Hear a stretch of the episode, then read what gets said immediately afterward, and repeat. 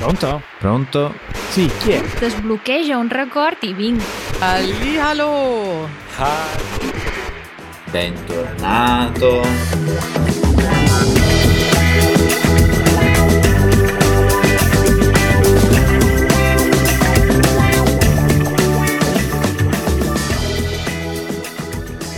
Buenos días a todos. No.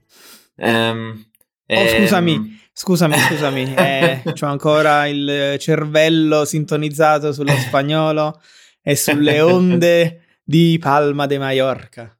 eh, ti piacerebbe? E invece? Non è facile rientrare, eh, invece sono in Italia, sono, sono tornato a casa e questa vacanza mi ha insegnato tanto. Ah sì? Sì. Allora iniziamo subito. Tema della settimana.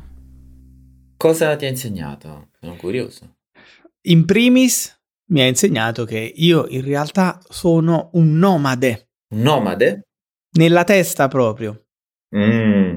Sì, nel senso che mi sento più a mio agio quando sono in posti nuovi Mhm. che quando sono a casa. Ah, questo è interessante. Questo è molto interessante. Il fatto di potersi, non so, poter addormentarsi in un letto diverso, la mattina svegliarsi ad avere un panorama nuovo, eh, la sera scendere passeggiare senza meta, giusto per scoprire cosa c'è dietro l'angolo, è una sensazione che io preferisco a, non so, comodità di stare sempre a casa tutti i giorni dell'anno. Quindi possiamo dire che l'effetto sorpresa e ignoto, il, il non conosciuto è più piacevole della comodità. Sì, io direi la scoperta, il piacere Ah, della scoperta. E qui sorrido perché il piacere della scoperta è il sottotitolo di una trasmissione televisiva molto famosa in Italia che si chiama Ulisse, il piacere della scoperta, che è una sorta di serie di documentari di un giornalista molto molto famoso che è Alberto Angela. che, che mi sentirei di consigliare a tutti quelli che, diciamo, vogliono, sono interessati, eh, diciamo, alla cultura italiana, eh, ma che anche sono interessati alla scoperta, perché è un po' come il David Attenborough del italiano. Diciamo, è un po' come se fosse il figlio, in realtà, di David Attenborough. Eh sì, in realtà eh, Alberto Angela è figlio d'arte, il papà Mhm. lo ha inserito in questi documentari, in questi girati di divulgazione. Il papà, ormai ultra novantenne, ha fatto la storia della televisione italiana e si chiama Piero Angela. Angela è il cognome. Sì, fantastico. Ma io ti fermerei subito perché voglio sapere tutto della vacanza e secondo me la questione degli Angela è una fantastica, diciamo, opportunità per una prossima puntata. Sono d'accordo. Guarda, se invece sei tu d'accordo con me, ti dirò alcune parole chiave Vai. per questa vacanza. Partiamo subito dalle priorità, no? Mare. Eh, vabbè. Mare fantastico, acqua Mm. cristallina, spiaggia bianca, soffice, una cosa eccezionale. Tra l'altro, a 200 metri dal mio albergo, e, e poi sempre bassa. Cioè, io dopo Mm. 100 metri continuavo a camminare con l'acqua alle ginocchia o a, so, a- al bacino. E magari a te non piace, ma per me e mia moglie, con la piccolina di tre anni quasi, è perfetto perché l'abbiamo messa lì, è come se fosse un'enorme piscina naturale, la tenevi sempre sotto controllo senza rischi né pericoli. Sì, posso, posso capire benissimo la, diciamo, il piacere della comodità in questo caso perché ti dà la possibilità di apprezzare il mare senza dover scegliere, no? Perché se fosse stata un'altra situazione, quindi se, se il mare fosse stato molto più alto, avresti dovuto fare un po' e un po'. po' nuoto, un posto con la, la piccola. Invece in questo caso, una bomba direi. Sì, davvero perfetto. Nell'ordine delle priorità, uh, al secondo posto, ma quasi al primo, il cibo. Eh, ti stavo proprio aspettando lì, eh? Allora, cibo locale squisito, abbiamo mangiato tanto e molto bene. Ho mangiato paella che mi bastano per tutto l'anno. Eh, mm-hmm. Però anche con questo pensiero oh, esatto nella testa per la serie, quando mangerò più la paella, perché raramente vai al ristorante spagnolo qui a Napoli in famiglia a dire andiamo a mangiare la paella. Oltretutto raramente è buona. Esatto, esatto. e quindi paella go go, ma per mia moglie che mangia anche carne e pesce è stato tutto buonissimo. Mm. Ma io condiv- condividerò con te e con i nostri amici delle foto nelle show notes magari eh, e quindi ti mostrerò il mare, ma ti mostrerò anche, anzi ti ho già mostrato la pasta. Sì. Nota dolente. Considera che io, insomma, sono stato totalmente alla larga dalla pasta e soprattutto da quello che loro chiamavano pizza. Bravo, bravo. Che insomma, mia figlia l'ha vista e ha detto: Ma questa non è pizza, e ha meno di tre anni. Eh, sì. Quindi, per intenderci, però la cosa più allucinante per quanto riguarda la pasta è stata la serata in cui, uh, diciamo, al buffet c'erano gli spaghetti alla carbonara. Uh. Peccato che gli spaghetti erano in realtà delle penne rigate. quindi un altro tipo di pasta.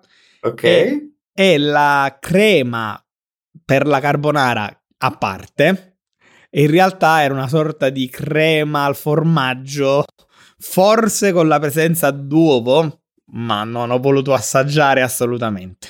Oh no, no, no, no, no, no. no. Ma io non capisco perché ci si ostina a, a, diciamo, a fare così. C'è, c'è, c'è, così tanto da mangiare in ogni paese, diciamo, del luogo, quindi diciamo ricette e alimenti del luogo, ma perché dovete fare sta carbonara? che poi eh, ho mangiato anche la fideuà, credo di averne già parlato no, in passato. Sì, ne hai parlato la settimana scorsa. Una sorta di paella che invece utilizza della pasta corta, se vogliamo dire mm. così. Mm, mm, mm.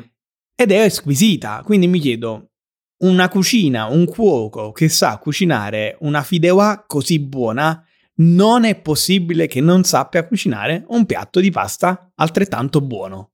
Parliamo sempre di pasta. Ma secondo me eh, è perché c'è proprio una, una, ricetta che è sbagliata dal, dal principio e quindi loro non è che sbagliano a cucinarla, la fanno bene seguendo quella ricetta e la ricetta che è sbagliata. la ricetta purtroppo è, è sbagliata. sbagliata. È proprio così. Ma ho una domanda sulla Fideuà. Visto che tu hai, ci hai raccontato della Fideuà, che qual, quale avevi mangiato e che continuava a essere la più buona, la prima che hai mangiato, continua ancora ad essere la più buona? È bella lotta. Eh, direi che la prima che ho mangiato ormai più di dieci anni fa, sempre a Palma di Mallorca, resta più buona perché fu una scoperta totale ed inaspettata. Okay. Non sapevo esistesse e non mi aspettavo di cenare alle dieci e mezza. okay. E quindi è stato come l'acqua nel deserto. E indelebile il ricordo di quella mm. fideuà, però questa davvero era d- molto buona. Passo, se sei d'accordo, ad un altro mh, mm, tema un po' positivo e un po' negativo e parlo dell'ambiente internazionale. Molto okay. positivo perché, eh, insomma, sai, è il mio... Eh, come dire, mi sento a mio agio in questa tipologia di ambienti, quindi ti siedi e attorno a te hai gente da tutto il mondo. Ho potuto parlare solo ed esclusivamente in ascensore 6-7 lingue diverse. Perché sai, conversazioni d'ascensore, di dove siete, quanti anni ha la piccola, eh, che fate e così via e tanto spagnolo perché poi abbiamo fatto amicizia con delle persone del posto, ma il 90% dei turisti nella zona in cui siamo andati di Palma di Mallorca era olandese è tedesco e per la Mhm. maggior parte ragazzi o ragazzini che, come dire, facevano colazione con la birra, pranzo con la birra, cena con la birra e Ah. merenda con la Con la birra. birra. Quindi chiaramente non esattamente il luogo più adatto ad una famiglia ed è un po' un peccato perché per il resto eh, l'isola in genere, ma soprattutto eh, Playa de Palma o Arenal per essere più specifici, è davvero un luogo perfetto per le famiglie se non fosse per eh, questi giovani facinorosi che si divertono, ne hanno tutto il diritto, non è la mia vacanza, però ci sta, dai. Sì. Sì. Ma ho anche, ho anche una nota super negativa Aia. per questa vacanza. E purtroppo dobbiamo parlare di discriminazione territoriale. Potremmo anche dire razzismo, ma forse è una parola troppo forte e quindi Mhm. utilizziamo il- la parola ufficiale che si usa anche in ambito sportivo. Cosa vuol dire? Che ti discriminano in base alla tua provenienza. Questo episodio purtroppo mi è capitato, ci è capitato in aeroporto. Quindi al rientro siamo in coda al check-in e dietro di me, dietro di noi, arriva una coppia di giovani milanesi. Ok. La ragazza, la ragazza eh, ha l'uscita infelice e dice al fidanzato: Ma sai quanti terroni troveremo a bordo adesso? Aia. Aia. Iniziamo malissimo. Terroni? Matteo, cosa vuol dire terrone? Eh, il terrone è una, diciamo, un termine offensivo usato per identificare tutti gli italiani eh, del sud, fondamentalmente. Diciamo che oserei dire al di sotto del Po, ma in realtà è da Roma in giù. Sì. Sta ad indicare un po' i lavoratori della terra, ma l'origine Mm. del termine eh, non è chiara. Quello No. che è chiaro invece è che utilizzare questo termine rivolto agli abitanti del sud Italia è dispregiativo, è un'offesa. Sì, sì, è usato comunque in maniera negativa tuttora. E il ragazzo risponde: Eh, ma i terroni mica vanno a Milano. Ecco, di nuovo. E lei dice: Ma magari sai qualche terrone trapiantato. Quindi in tre frasi, tre volte la parola terrone. Proprio, cioè, ci tenevano a questa cosa. È pure strano perché ragazzi giovani che, diciamo, che usano questi termini ancora in consenso dispregiativo e negativo è raro. Io ne ho incontrati proprio pochissimi. E il ragazzo dice: no, ah, scusami, la ragazza eh, risponde, ultima loro frase. La ragazza dice: ehm, Ma quelli hai ragione, forse vanno a, a Bari o a Palermo. E a quel punto ho risposto io. Io ho detto: Oppure vanno a Napoli. Eh, In- con questa frase la ragazza ha capito che, insomma, davanti a sé, forse lei si aspettava di non essere capita in fila al check-in con gente proveniente da tutta Europa, purtroppo ha beccato davanti a sé un terrone eh, che ha capito tutto quello che hanno detto e ha risposto alla ragazza, insomma, un po' impallidita. E io ho proseguito dicendo: È davvero un peccato che non appena mettiamo piede in aeroporto, eh, l'Italia ci dà il benvenuto così. sì. E loro? silenzio totale. Poi siamo. Toccava a noi, insomma, imbarcare il bagaglio, quindi poi non, non ci siamo più visti.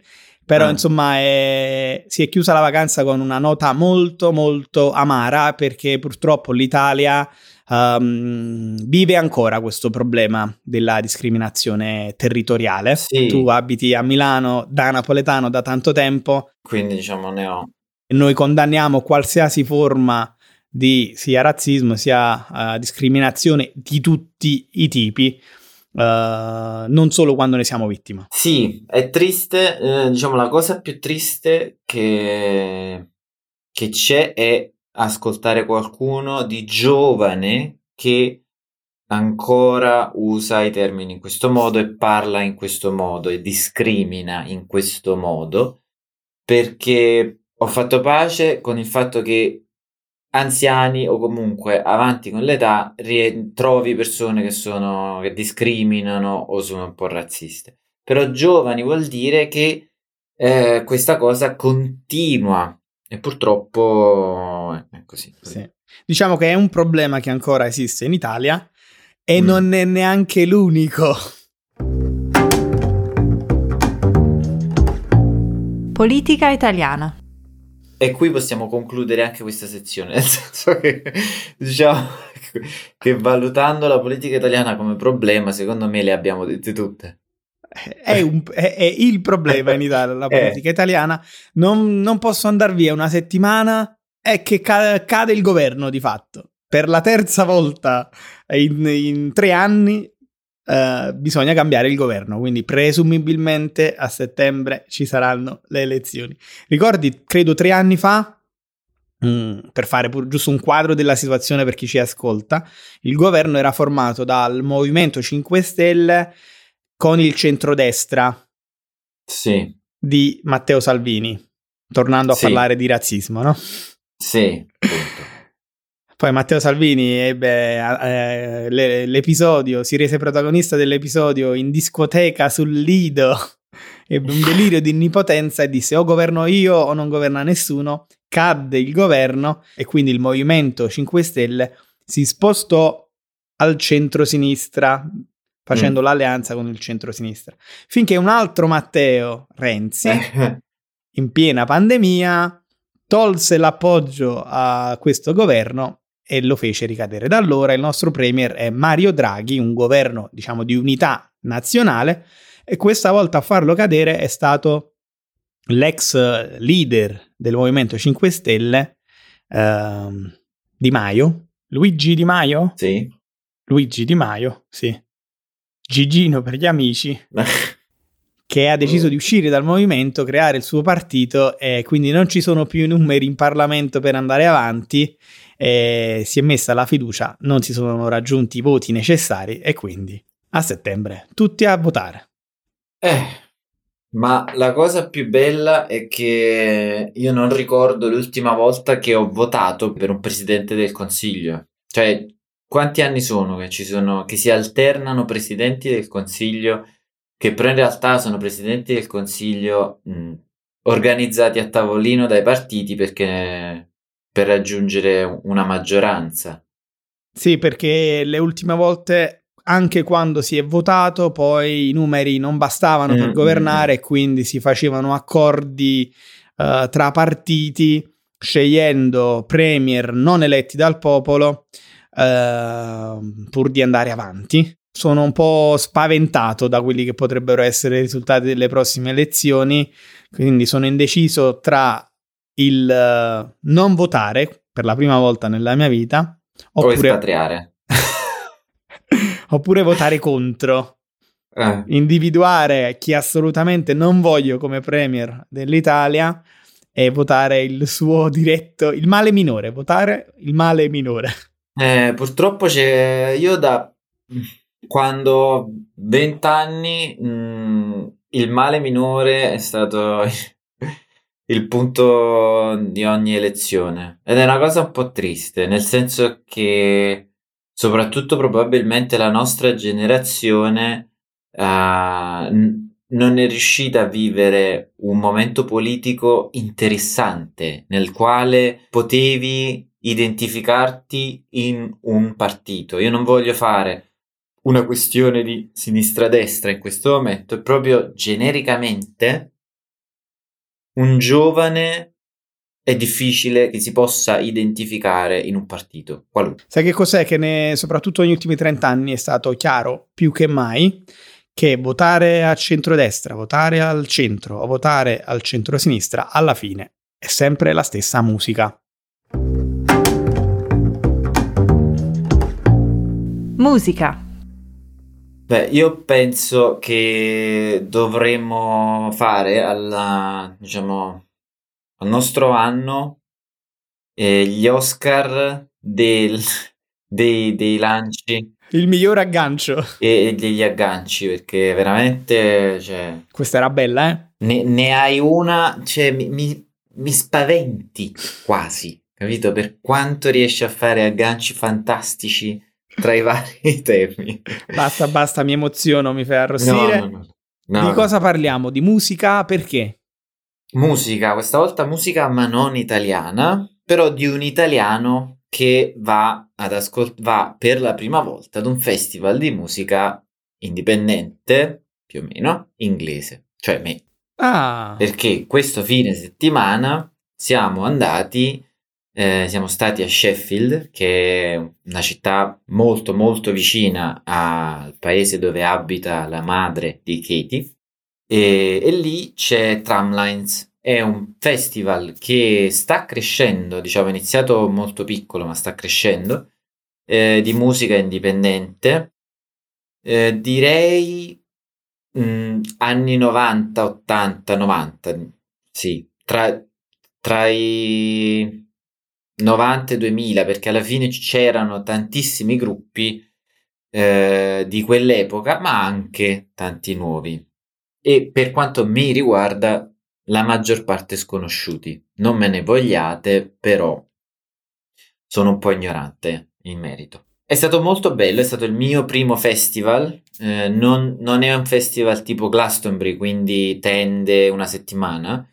Eh, siamo andati lì due giorni, eh, dormivamo ovviamente da, una- da amici a Sheffield e abbiamo visto tantissimi gruppi. Penso di aver visto ovviamente più concerti dal vivo in questi due giorni che negli ultimi quattro anni. Ogni ora andavi a vedere un gruppo. è band preferita tra tutte quelle che hai ascoltato? Eh, difficile, Mm, difficile forse, ma anche no. Eh, secondo me quella lì più divertente e bella è stata gli Elvana, che è un gruppo che ha fatto, che fa musica, eh, fa canzoni dei Nirvana, però in chiave Elvis. Il, il cantante è vestito praticamente da Elvis e gli arrangiamenti erano un po' così. È stato fantastico perché è uno spettacolo. Hanno fatto uno spettacolo molto bello, molto. eh, nonostante c'era tanta gente, eh, ti, ti sentivi parte dello spettacolo. Molto bello e divertente. Lui era fantastico, veramente fantastico. Se, se avete la possibilità di andare a vederli dal vivo, non, diciamo, me- meritano tantissimo. Ehm, Mi ha incuriosito tantissimo. poi, poi ti scrivo, poi vabbè, scriverò nelle show notes i, i nomi e se trovo qualche link li metto e poi li passo anche a te. Fantastico. Torno alla tua domanda perché c'è un altro gruppo che non conoscevo che mi ha eh, colpito molto. È un gruppo giovane, mi sa che è una cantante, non un gruppo, si chiama Self Esteem. Mm, Non avevo mai sentito niente. bel nome. Eh, sì, eh, molto, mi ha colpito molto la performance e le canzoni perché eh, è un approccio ovviamente giovane, mm, cioè perché lei sarà molto giovane, eh, però mi è piaciuto l'approccio forte per i temi trattati.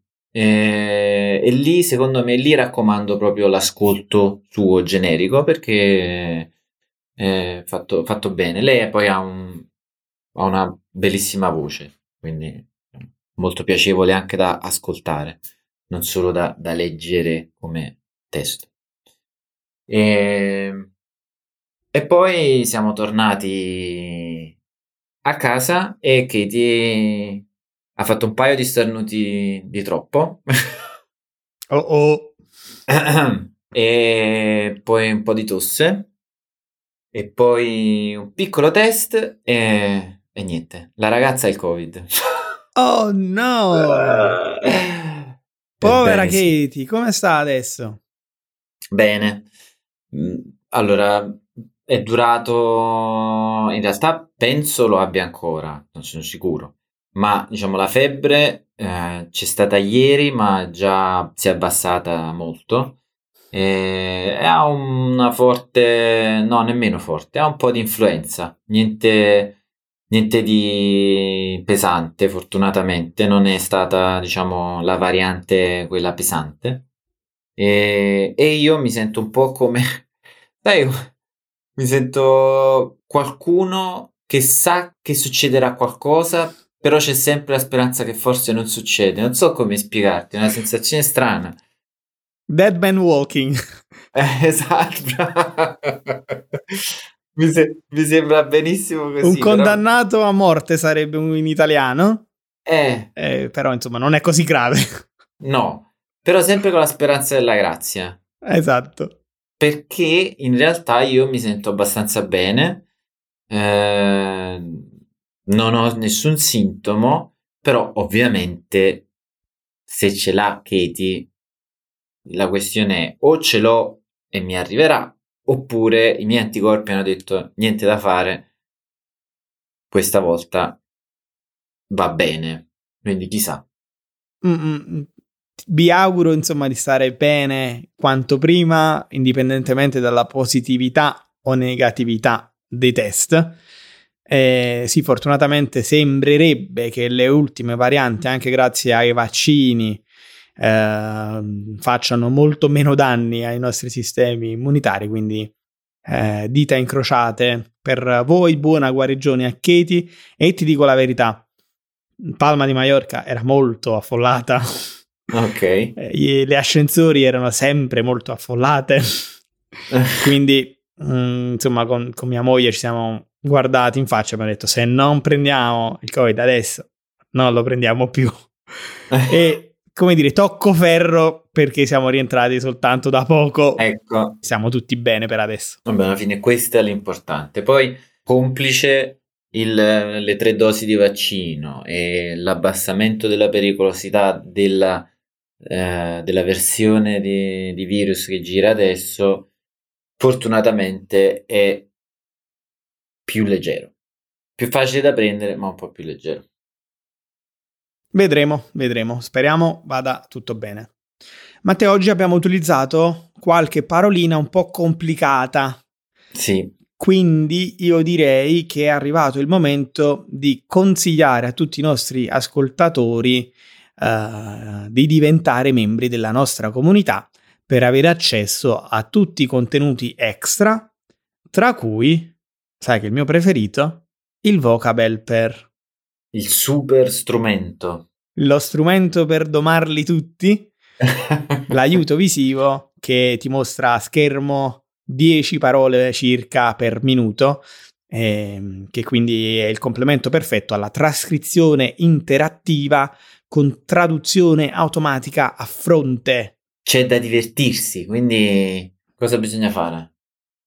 Bisogna diventare membri della nostra comunità seguendo il link che troverete nelle show notes, uh, ma possiamo anche dirlo rapidamente, il nostro sito è www.easyitalian.fm Perfetto. Matteo, ma ci sono anche altri extra? C'è in particolare un altro extra a cui noi teniamo tanto?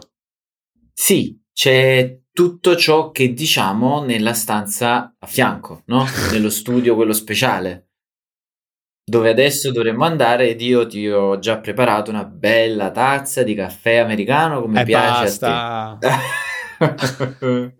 in questa sala VIP non è accettato il caffè lungo, tra l'altro in Spagna caffè espresso vuol dire tre dita di caffè, Aia. quindi sono stato assolutamente lontano dal caffè anche lì e una delle prime cose che ho fatto al rientro è stata uh, bere un bel caffè e una delle prossime cose che farò sarà mangiare la pizza. Mm, la pizza. La pasta l'ho già mangiata, sono, con- sono colpevole. Quella è più semplice da mangiare. La pizza, beh, quanto mi manca, ormai è tanto. Però adesso è tardi, andiamo, perché ci stanno aspettando. Andiamo avanti, racconto un altro paio di cose su questa mia fantastica vacanza. Dai, che sono curioso. Ciao a tutti! Chao.